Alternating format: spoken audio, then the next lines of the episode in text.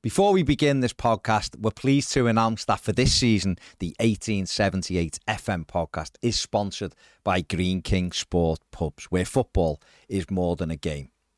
Green King Sport venues are showing every single televised Everton game over the 23 and 24 season. And with more than 900 sports pubs across the UK, it doesn't matter where you're based, you will still be able to catch every minute of the action. Keep an eye out during the season for events, offers, content and competitions that will put you closer to the action. The Premier League returns this weekend on TNT and Sky Sports, and you can check that out in your local Green King Sport pub. Right, without further ado, let's get on with the podcast. Hello, welcome to the 1878 FM podcast. It is Series 2, Episode 3. There you go. It's a different week, but yeah, results-wise is exactly the same outcome. Everton nil, Wolves 1. A game Everton should have won. A game Everton dominated. A game Everton missed open goals. And the opposition broke and had one real chance and scored it. And we're all sat here reflecting again. Feels very familiar to other episodes within the series, doesn't it? It does. Do you know, like when American TV used to make loads of 22 episodes series, so you'd get an episode of Friends where some fella from out of town would come in and shock Monica because they had a relationship, and she doesn't really want a relationship, and that happened maybe 3 times a season. Yeah, it's this, it's like this again. It's just a different fella. It happens more frequently than 3 times. It's normally they bring in a Brad Pitt to mix it up, to make it it's Brad Pitt, he's in Friends, and it doesn't matter if it's the same storyline we had last week. Yeah, Ross is still, he's wallowing over Rachel and all that, but Brad Pitt's here. Well, Wolves were very much Brad Pitt. Do you think that people who watch this and listen on a weekly basis, of which there are millions, of course, do you think they like the familiarity that we bring? They know what they're going to get to a certain extent, as you've just highlighted. There is a style, there is a brand, there is a tone, which does come out every week, and I think that's maybe a comfy place for people. I think so. I do think those people would also like to experience us happy on a regular basis as well. Joy would be nice. Bringing joy would be a lovely thing to be able to do. But that's just not the theme of our show. But it's not intentional. No, the show, Everton, the show. That's just not the theme. No, not Everton, it's just not the show. Theme. No. We've gone through the the comedy years of it, and now we're on to the mystery and suspense of it. Ooh, will Everton get beat this week? Ooh, stay tuned to find out. Could change. It could change in a Beto. I just had a thought though. Actually, you've just given us an idea. Now, as a general rule, I don't like musicals or the theatre as a whole. For the okay. Part. However, do you think that maybe between us we should actually write Everton the musical?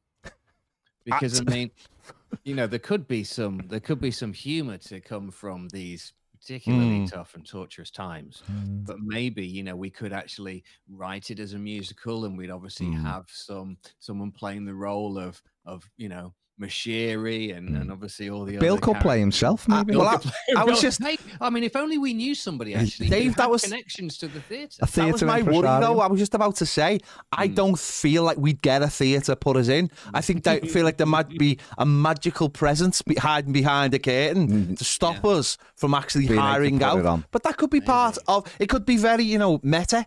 That could be part of the show. Like an underground show. An underground. Well, in the tunnels, let's go to Liverpool Central. Well, not necessarily there, but one that isn't me, it can't get it, so we have to put it on. So, the way very much those, things Step Up, them kind of dance films where they meet up in the car park and all all right. So they have these things of we're having this dance off, but it can't be anywhere, and the cars will line up, put the headlights on, and they'll go on. Maybe it'd have to be like that. We wouldn't actually get a theatre, but we just need a clearing. Yeah, with some lights and obviously a sound system. Yeah. Very much like Jean-Claude Van Damme in AWOL, where he had to have a fight in an empty swimming pool. There you go. Maybe like that. You've just got to take your opportunity when it comes. Birchwood Services maybe might work. Maybe. Hey, problem with Birchwood Services, you have to go eastbound. It's the old. Yeah. Why isn't the one on the way? Yeah, yeah. You got to cross a bridge. Yeah, yeah. That's the problem. Not easy access. Charnock Richard. Easy access. Yeah. Get there. Very much niche, obviously. Isn't this what happened to the Aston Villa coach when they went to Burnley? Maybe. Let's listen. There was a game at the weekend. I know we've started trying to avoid talking about it, and that's sometimes that is the best tactic to adopt.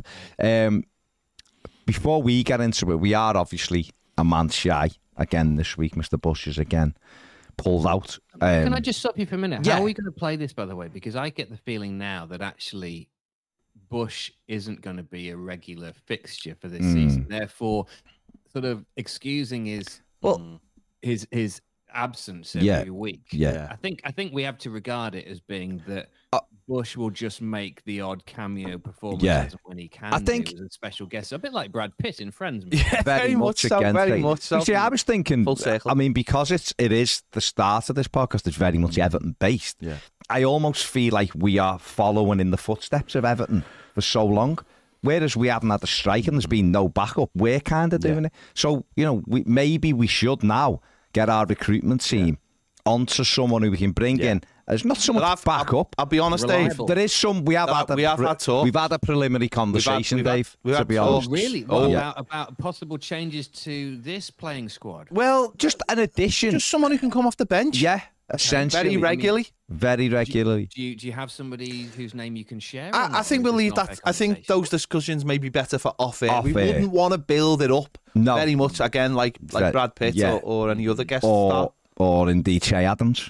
You know, that kind of thing. We very much want to be doing our business in the background, but we will bring you up to speed on that, Dave. Once we, we have to tell that person first. We would. Yeah, that would be. That helpful. Person's not being asked, by the way. He's just come to mind. Or she could be a she. You never know. But realistically, it won't. It won't be a she. No, it'll be a male, or whatever he identifies as. So. A comedian. He is a comedian, to be fair. Andy Bush isn't here, but he has sent us his thoughts by way of the interweb video messaging. So here he is. Hey fellas, it's Bush, how you doing? Sorry I can't be with you for this episode. Just on my way into work. I'm looking like Bear Grylls because we've got no water in the house because we're having some work done on the kitchen. So I've gone full beard and backpack. Might start living in the woods or something. Okay, my take on the Everton situation... I'm going to be quite positive about it.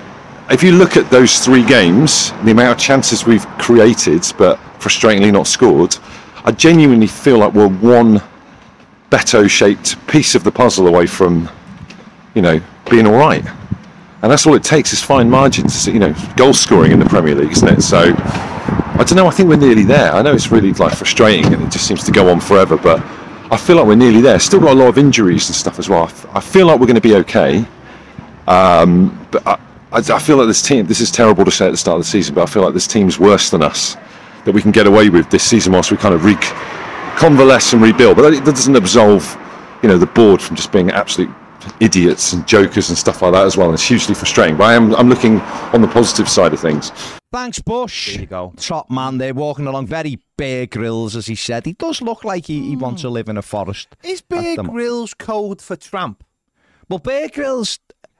last time I seen Bear Grylls, he was on Diary of a CEO. He didn't look like a tramp. He didn't have a beard. He was his hair was brushed. He was clean shaven. So is Bush saying Bear Grylls when he's in the wild? But when I seen him in the wild with Barack Obama that time, he was clean shaven. Yeah, he was actually. I remember that as well. Because he's actually, for somebody who spends so much time away from, you know, regular bathroom facilities, absolutely, Bear Grylls always looks very well presented, I think.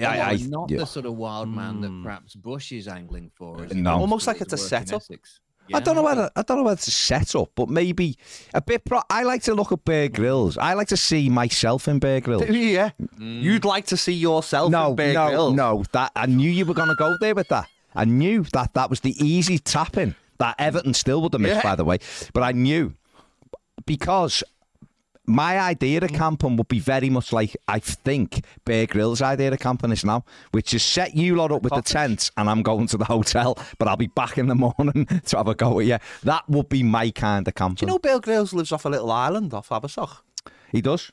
There you go. He does. Is that the one that's going to be underwater in 10 years? Not that one, is it? I don't know. It's just a Busted party. Busted. Loads of women with three breasts. Come on, Dave, you're a DJ. Come on. Come on. Off the radio. That's your niche. Your age. I know. I've been to the year 3000. You have. You must have met Busted a couple of times, Dave. I have met. I've met Busted.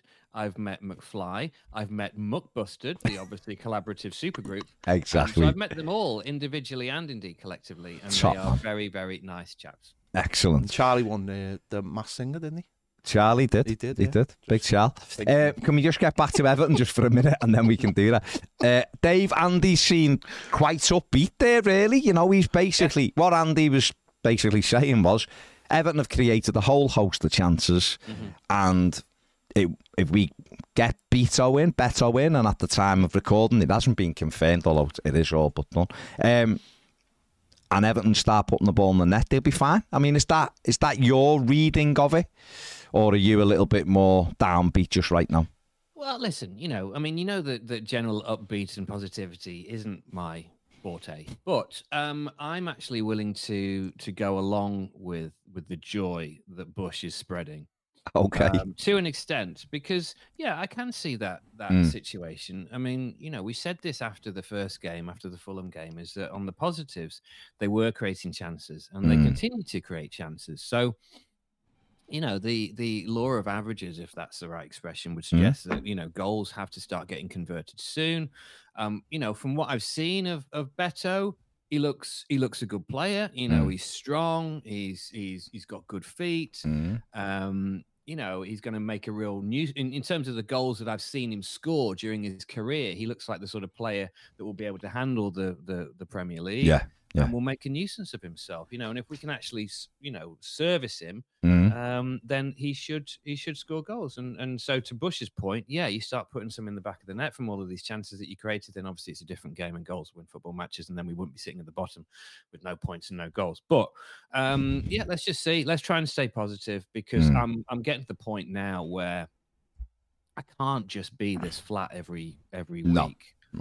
I don't think it's healthy for anybody. No, individually or us or the club as a whole. Yeah. And it's just got to start changing soon, and we've just got to dearly hope that it does. And the addition of some firepower will make a difference. We shall see. Yeah, I think he's right in a way. The problem just right now is that I was saying to you off air, wasn't I? It's because we have been in this. I can't even call it. We've just been in this pit of misery for a couple of years that they do just start merging in. So therefore, it's almost like the next game becomes a culmination of the past 2 years. Like on Saturday, I was raging with them, but I was also deeply upset because where normally I'm like, I'm frustrated or I'm like, you're a crap, whatever, but. My boy was distraught at the end of the game, like devastated. And I've never seen him like that. He's been a season ticket holder for enough years now to know Everton are very good. Yeah. But Saturday affected him, because I think it's that thing of like, you come away from Fulham and you go, oh, we had loads of chances and all right, we're devastated, we lost, but you know what? They will go in. You don't have two games like that, doesn't happen in a season. Yeah. And we just had back-to-back home games where it's happened. And so... I was angry with Evan for making him feel like that, you know what I mean? Because it is a case of, like, passing up so many good opportunities. It's nonsense. It's almost like we make the most basic things seem difficult. And how did you feel? I think Andy there has shown a classic trait of not going to Goodison very often. Yeah. Mm-hmm. I think and being a bit removed from, and like... being a little bit removed from it, which is good, because sometimes you get clarity that way. That's fine. It's just that when you're in it every week and you live and breathe it, and when you've got to see your lad, feeling that way, it is. And I do take Andy's point. I take absolutely, it. I did something last night with Chappers on 5 Live and said sort of the same thing. With a striker, we win those games comfortably. With a striker, sorry, but But we haven't got a strike. Well, we didn't have a striker. Yeah. And again, it's that thing of like you've self-sabotaged yourself for the first three games like you did last. And it's just a bigger symptom, isn't it? And it's like, yes, we can get a striker in, but can we fix that symptom? Well, yes, because winning games, scoring goals, winning games, that gives you the time to start fixing things behind the scenes. So, or we could, listen, we've had two home games where we should have really got 6 points, I think.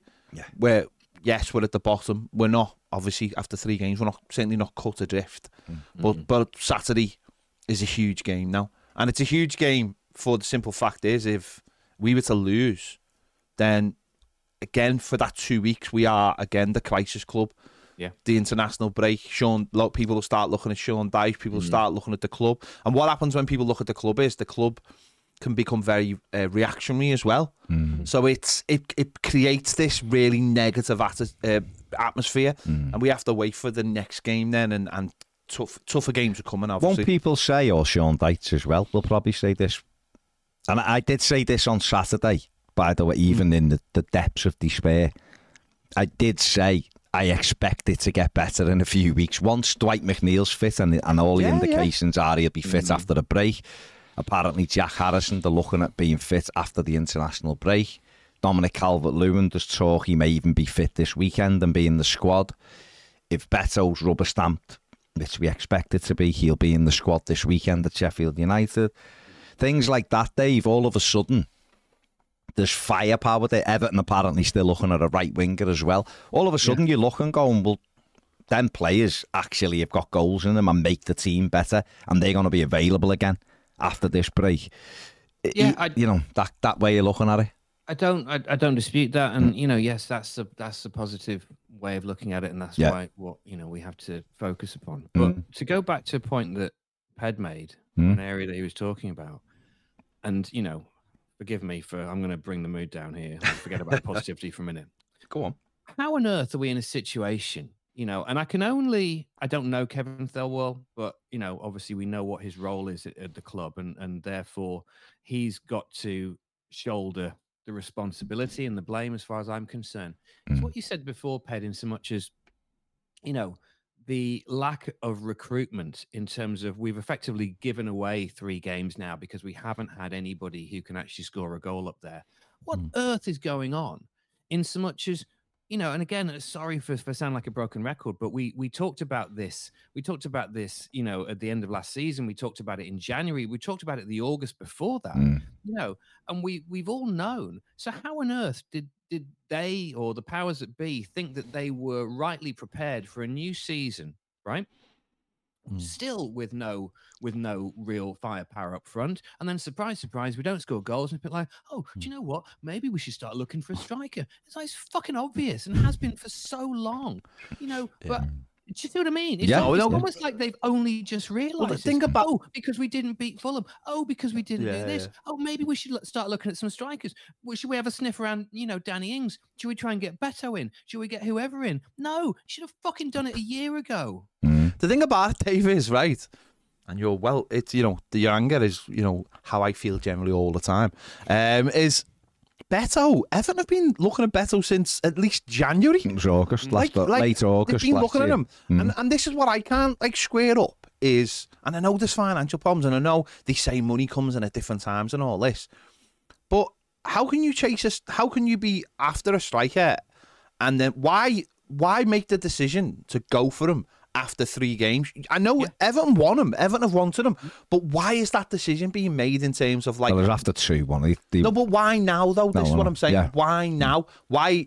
All right, they went for Traore. They've gone for Che Adams. They've gone back in for Beto. What changed?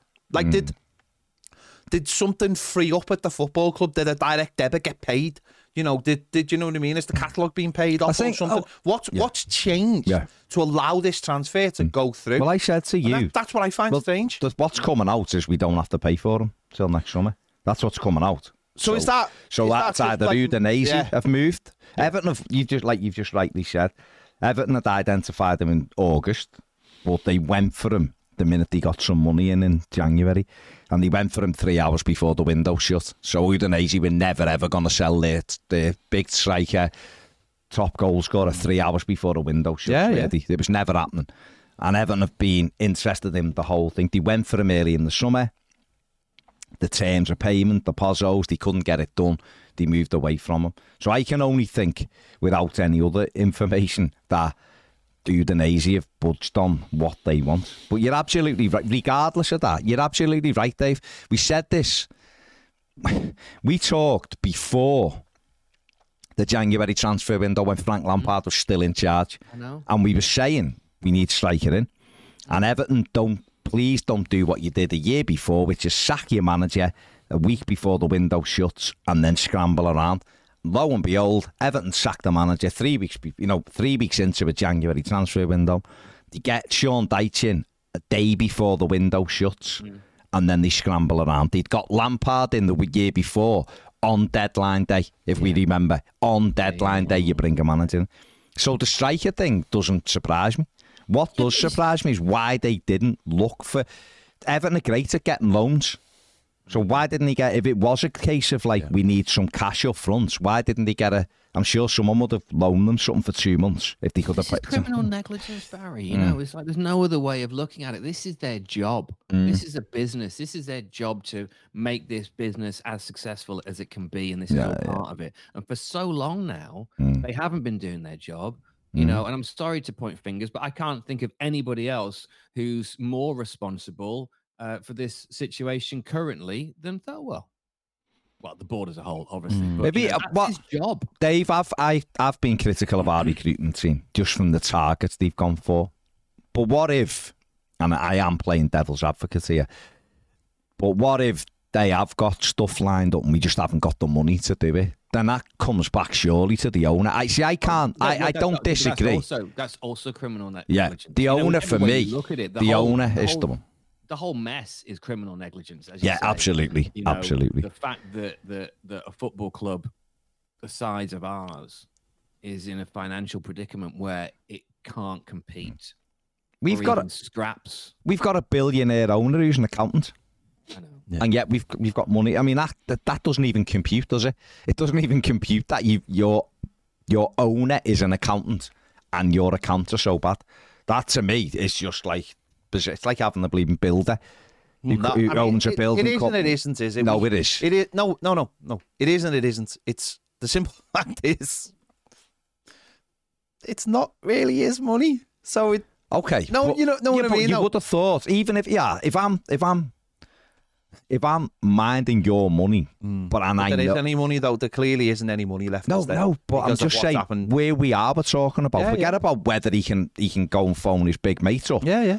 And say hello, Alice, or whatever, and get money. It's the freezing of the assets. Isn't it? That's what the money's still there, but he's not allowed to play. That's it. The political situation. But what I'm saying is, he should never have allowed it to get to him. No, you're absolutely right. The simple fact is that they ran the club with no regard for because they just thought their slush fund was coming in every month, and then the minute it was cut off by COVID and then by what's happened, they've gone, oh God, this club does not make any money, so therefore what are we going to do now? Instead of getting that house in order first, like other clubs have done, and then gone, well that's great, and we've got the extra little money as well. And they've done it all back to front. They've been, and and that's it, isn't it? Really, it doesn't really take too much explaining. It's just that the guy might be a good accountant, but he's not. He doesn't understand how to run a football club, and it's got us to this situation. And they're having to do a lot of deals back to front because we've got to just fight our way out of it, haven't we? Dave, we've got to obviously. There's a cup game this week as well. We're playing Doncaster, who are bottom of the entire football league. Or League Two. And this is already set up beautifully. It's live, so there's a giant killing. It's on a big stage that everybody can watch. A potential huge humiliation, but then send our already rock bottom situation into an even more laughable predicament. But this represents an opportunity for Everton to go and put a few goals past Doncaster and kickstart the season, and maybe get a little shot in the arm of we can actually put the ball in the back of the net.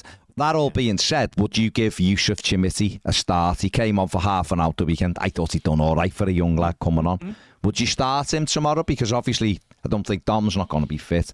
Mopai, they're looking to get out the door on Friday. personally, I'd give the lad at least an hour tomorrow night. Why not? You know, absolutely. Why not? Is a the bottom line is that he needs minutes. Mm. You know, he needs game time, and this is a perfect opportunity. Mm. I would suggest to actually get that and give him some time and more time with the squad, and hopefully, you know, something that's going to build his confidence. Yeah, it can only be a good thing, and this would be the ideal time. But as you say, playing someone who are in Doncaster's predicament would also sort of steer itself very nicely into Everton the musical. It would, to be fair, it would. Ted, how strong would you go as the manager tomorrow night? 50-50, I think. Yeah. I think Godfrey, Michalenko, Chimiti would start for me. Mm. I think James Garner would start in centre midfield instead of just a Garner Gay. Yeah. And then put Dobbin on the right, maybe, and Dan Juma on the left, and then I think that would be how I would work, and maybe put Virginia in goal. Branthwaite has to play again. Branthwaite's got to play. Let him just get some more minutes. I think he's got to play. And Michalenko needs to play for the fitness. Yeah. Obviously, Ashley Young, just Garner Gay, you know, they shouldn't be playing to like obviously a midweek game. Yeah. So I'd go like that. So. Relatively strong. I wouldn't go like, obviously. I know people might say, throw Tom Cannon in and stuff like that. No, I'd go. Tom Cannon's going to go out on loan, so Chimiti's the player who needs game time. Mm. Yeah, that's what I'd go with. And we should have, you know, let's all joking aside, and we've done it before, and it's all a cup game, and there's a banana skin. Whatever team he puts out tomorrow should be good enough to put 3 or 4 past Doncaster. Really, you'd hope so, wouldn't you? And actually, if it isn't, then the situation is worse than we suspected. Yeah, absolutely. Andy had a couple of questions for us as well. Mm-hmm.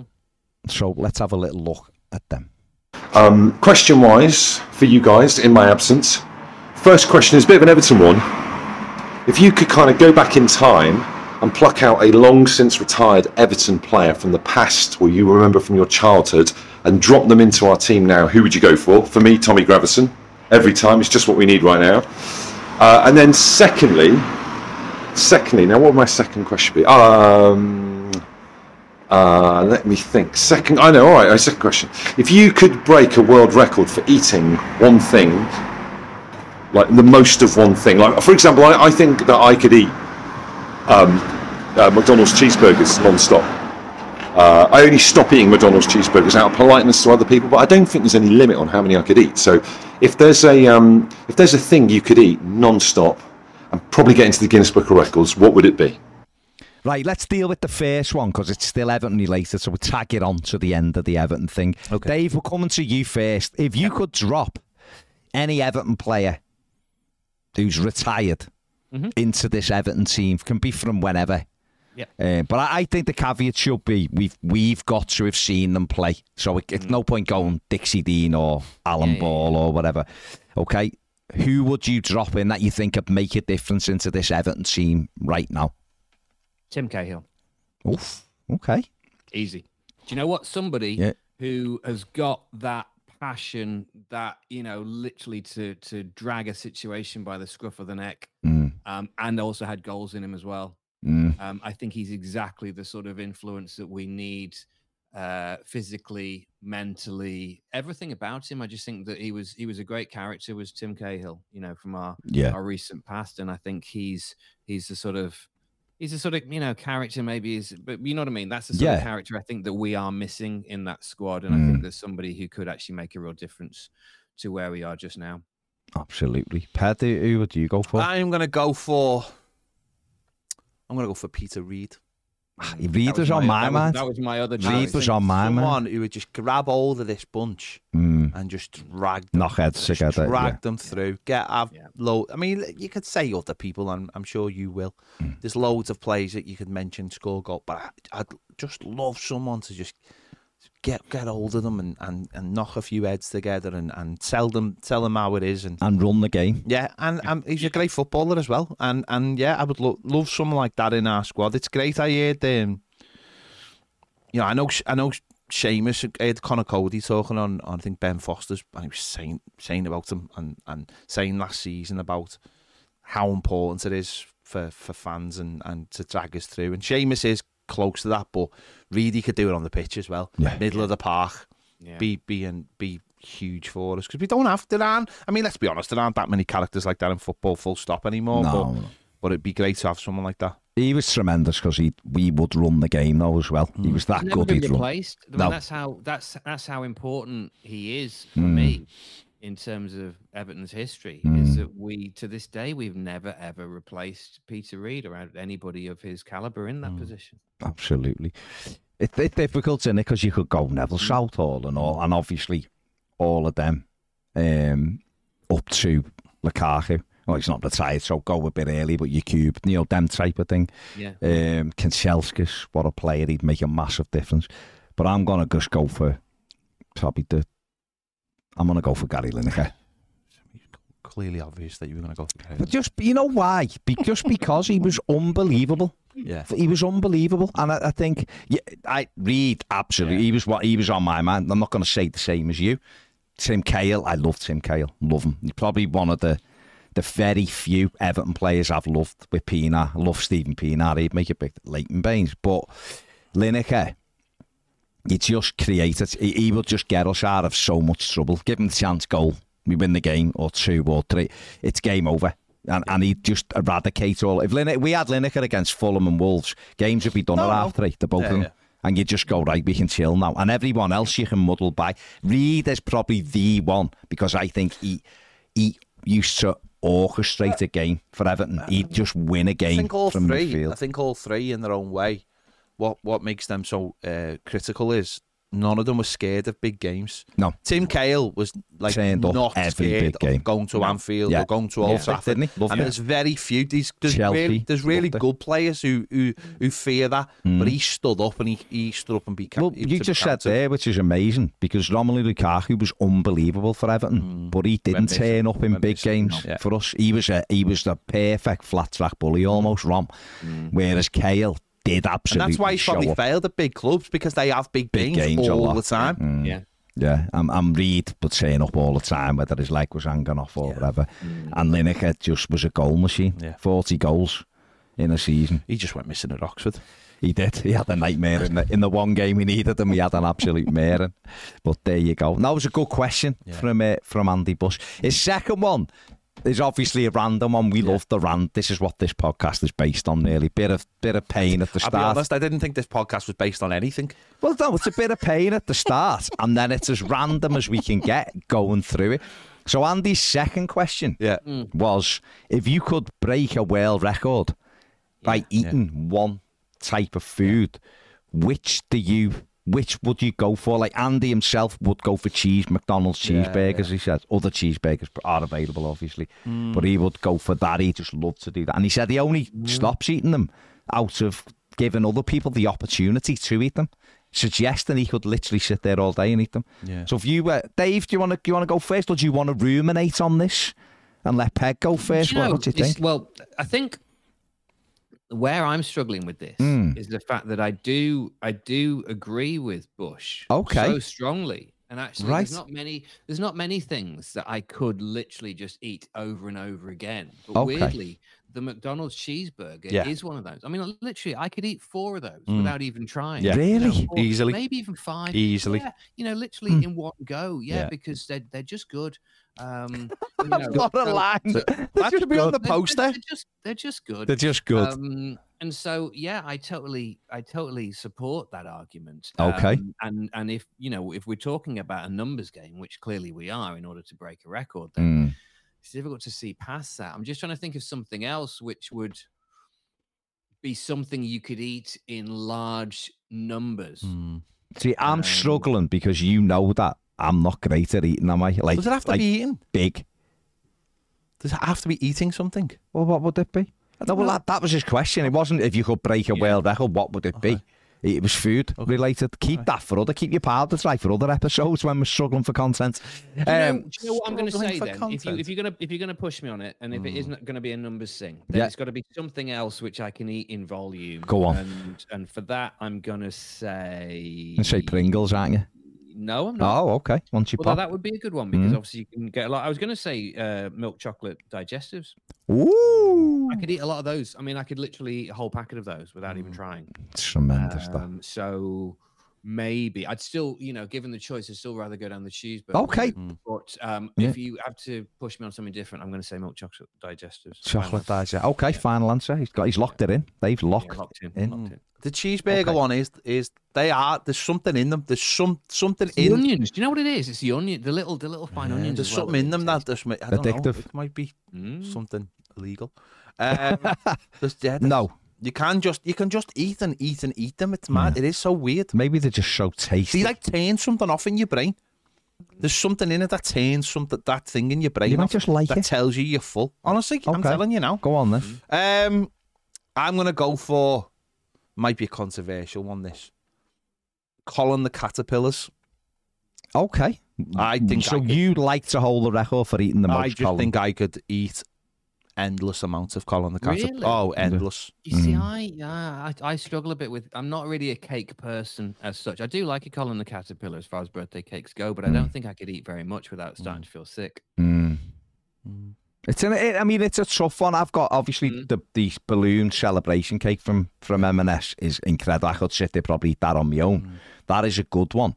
But if I was thinking about savoury, I mean, I'm not a pet generally. If we go out, finishes my meal anyway, because I'm not great at it. That was in the old times. The old times. You probably wouldn't do it now. Yeah. Do that now. No, well, you're a runner now, so you're an athlete. I would probably go for a Zinger burger rather than the chicken, the spiciness.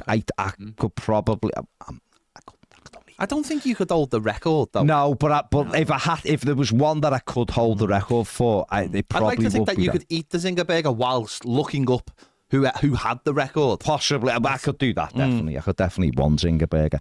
But I don't think that's going to break the record. I mean, it's not going to be newsworthy, is it? No, no. Barry eats Zinger burger on his own. Finish the Zinger burger. I don't know, though, Dave, because whatever Baz tends to do is newsworthy. He's generally got, you know, Carragher or a Neville or a bald housewife somewhere in the vicinity of him when he's eating, you know, the press won't leave him alone. So, So I'll tell you what as well, dairy milk chocolate.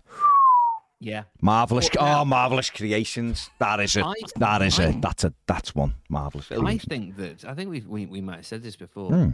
Is that I think that the Cadbury's chocolate, and by the way, it sounds like there's a lot of advertising going on. It does, doesn't it? Intentional. No. We've been talking about McDonald's, we've been talking about Cadbury. Yeah. Anyone wants to, you know, throw some freebies our way for that we could sit and eat them or be cold by the time they got to the world. To be fair, we'll happily plug it. Plug your product. Yeah. Plug your product. Whatever. What was I going to say? That was it. So I think that Cadbury's chocolate is the finest in the world. I think it's actually, you know, there's certain countries in this world. There is. There's only one world. There's certain countries in the world, such as Switzerland, Belgium, who claim to be real chocolate countries. Yeah. Yeah. Right? As it were. Yeah. However, I think that we in this country make the best chocolate. And when you look at something like a dairy milk, or I might even go for a fruit and nut, or essentially it's the same source material. That milk chocolate that Cadbury's do is the finest anywhere. Final answer. Yeah, it's absolutely tremendous. It's fact. Fact, just leave it there. Fact. Go full. Once you say fact, what can people say? Yeah, I mean, don't give me Belgium and Switzerland. I mean, their chocolate, by comparison, for me, is rubbish. Well, what they do is they just go, very much like the way America like to call itself world champions.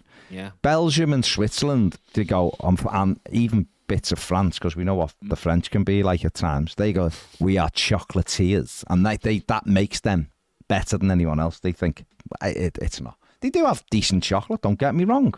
You know, Toblerones, very nice. Yeah. Especially bought on boats. Yeah. Very nice. But but there you go. I mean, sadly, the caveat to all this is Cadbury's is actually owned by an American. No, we know, I know, but it's... just to is it Nestle now that owns No, it's Kraft, isn't it? Kraft. Oh, that was it. Just to destroy your illusion. Are they the own New England Patriots? Probably. Kraft. They do, Robert Kraft. I just think cheese slices. There's them as well. There is them, of course. There is them. How many cheese slices do you think you could eat? 3, maximum. 3?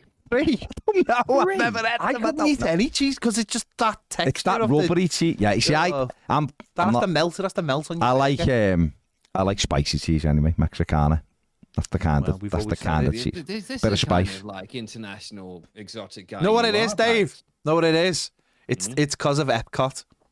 It's nothing to do with that.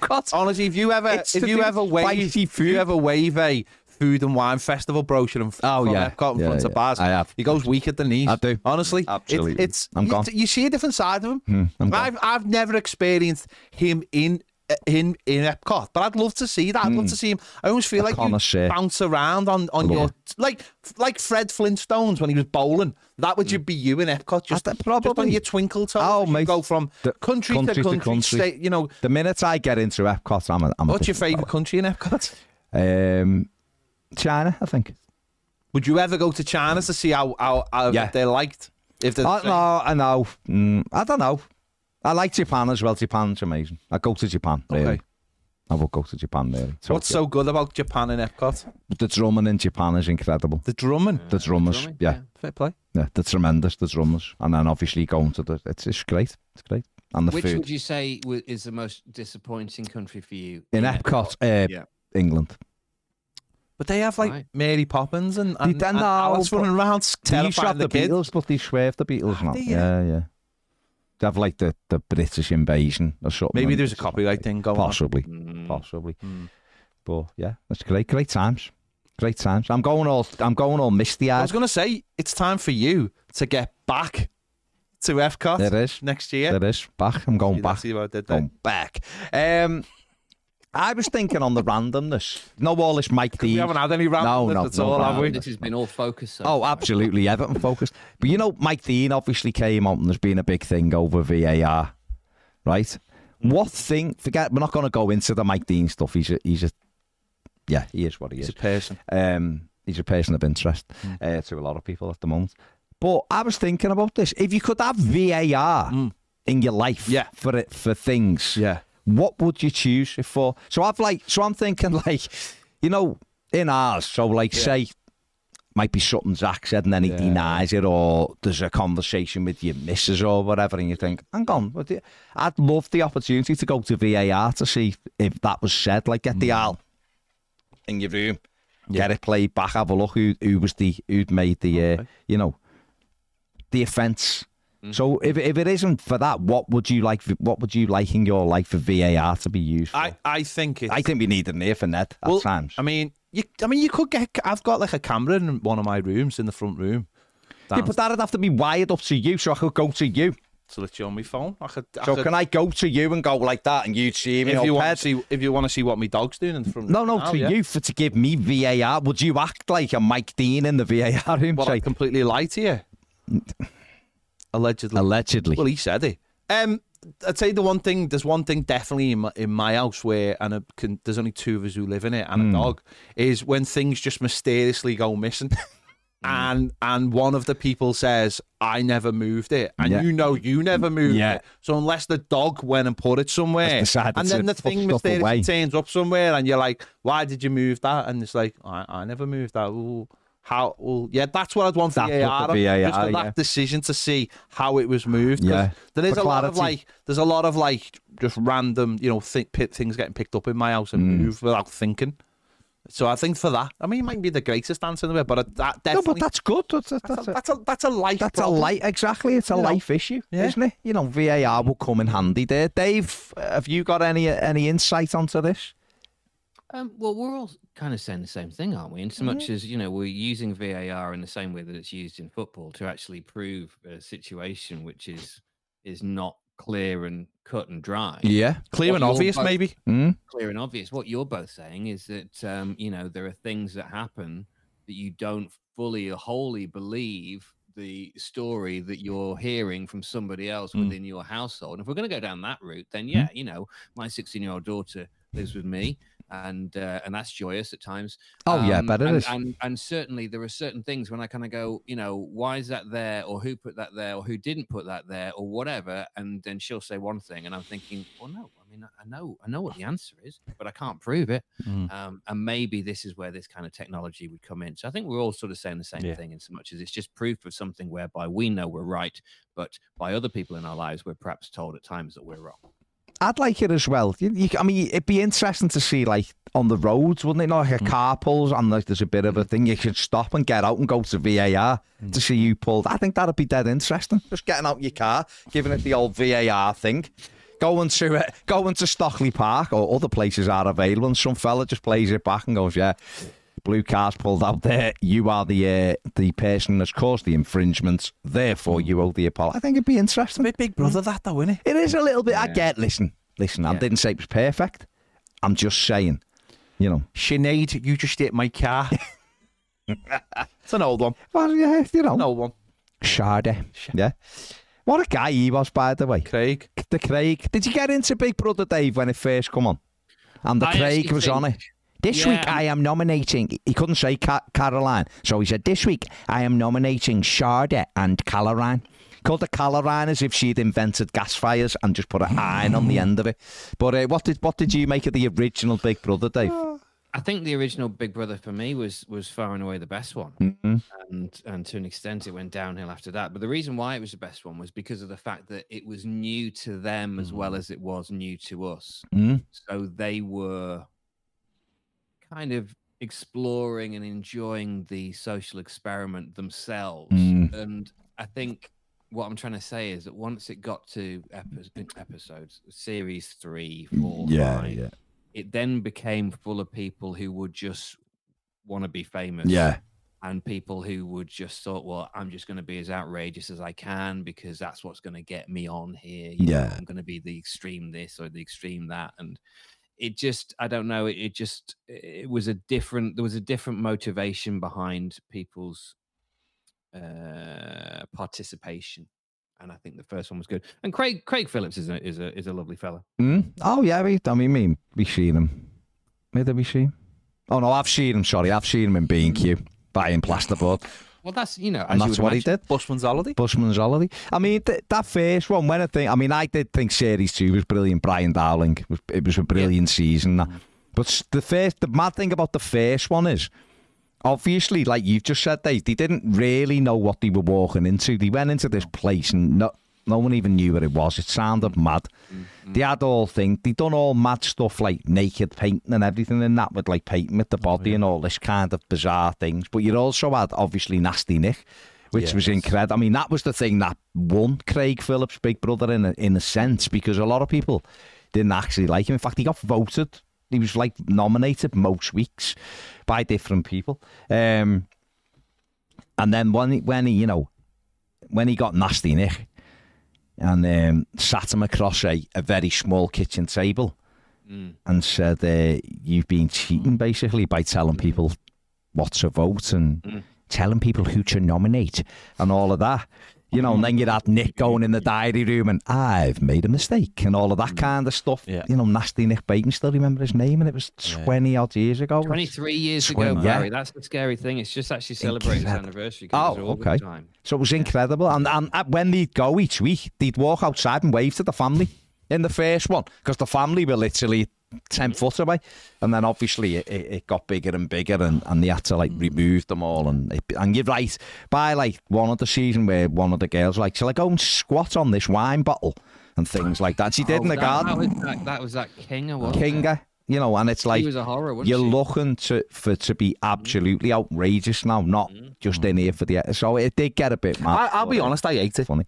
No, but that's fine. I hate it. But did you ever watch the first couple? I understand as it got on. The reason why I hate it, go on. Because it created a form of television that was very, very cheap, and for a while took over completely. Mm.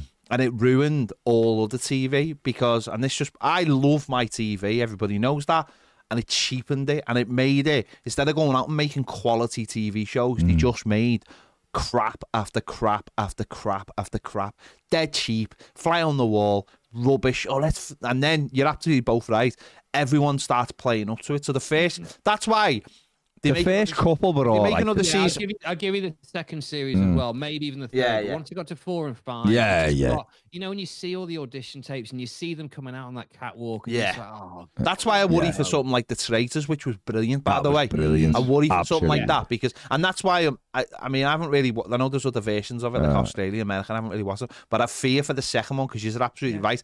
Everyone's then, I want to be the one who becomes the star out of this, or I want to be the clever one, without going in it and going, I don't like in The Traitors. Like even in the first episode, it was a massive shock, and then it came back later, and will he be able to get away with things like that? But they might change it, mightn't they? See, yeah, they might do, and I hope they do. But it become like cheap and nasty telly, and I hate that. No, like, what you got? Well, you know, you're right. It was a social experiment. The first few seasons were really well. I loved it, to be honest with you. I really liked it, and then it went terrible for about 4. Yeah, we watched it. You'd start watching it because it becomes a habit then of what's happening, and you'd watch it in the night every night. Yeah. And after a bit, they extended it, so it went on longer than it needed to be. And then I remember the last season on Channel 4 was really good, because what they did was they obviously had people, but they brought other people back from other seasons, and they messed with it. It was funny, like bits of it were funny. Then I was like, Channel 5 will buy this, because Channel 5 has got nothing, and it did. And I never watched it. I've never watched it since, ever. And it did change, because the people did realise what they were getting into. And that once the curtains push back, it's very difficult to recreate it again. But then you get social media. But you had it with everything. You had it with X Factor. X Factor in at the start was all right, and then a few seasons in, you started having them. And I always remember this was the moment when One Direction were put together. There was just like, it was so obviously like set up, every like choice of, and it'd have been better if they'd have just gone, we're going to create a boy band out of these 5 lads, and these are the ones we've picked. There was all like this scene with Zayn Malik where he wouldn't dance, so they went out and there was like 30 lads, and as if you would be looking, Simon Cowell's like, oh, where's the other lad? And then he went off to speak it was just nonsense, and it was like, this is shite now. And you're right, they have like a little window, don't they, where they're really good, and then you've got to end it. And I think hopefully the traitors, they'll have a couple of seasons, and then they might go like, we're at it now. But I hope it'll be interesting, because that was really good. It was. Yeah, I agree. I thought it was really good. Right, let's leave it there then, because we know that Dave's very, very busy, man. Very busy man. So yeah, this has once again been very random. There was no plan to talk about Big Brother or the traitors. Or your love of cheese in Epcot. My love of cheese and wine festival, food and wine festival. Cheese. Oh, Mexicana. Beautiful. Try it if you haven't tried it. Mexicana cheese with the chilies. Some bell peppers in there. Very nice. Go on, Dave. Years ago, Juliet Farrington, who did the sports on our radio show. Clang. And anyway, she was interviewing Stephen Gerrard for something, and so we decided it'd be funny to shoehorn in some questions. Yeah, okay. One of them was, Stephen, what's your favourite cheese? At which he famously replied, melted cheese. That was his answer. Well, to be fair, if that's his favourite cheese. Now look at him. He's earning gazillions in the desert. Hey, won a couple of games, so they're fair play. Yeah, cos. Yeah. They got me last night. Ha ha ha. Did they? Yeah, fair play. Right, thanks, Dave, for those lovely little tidbits. Nice one. This, make sure you subscribe. Give this, if you're listening on things like Spotify and Apple, give it 5 stars. Why wouldn't you? Take it easy. See you later. Cheese review.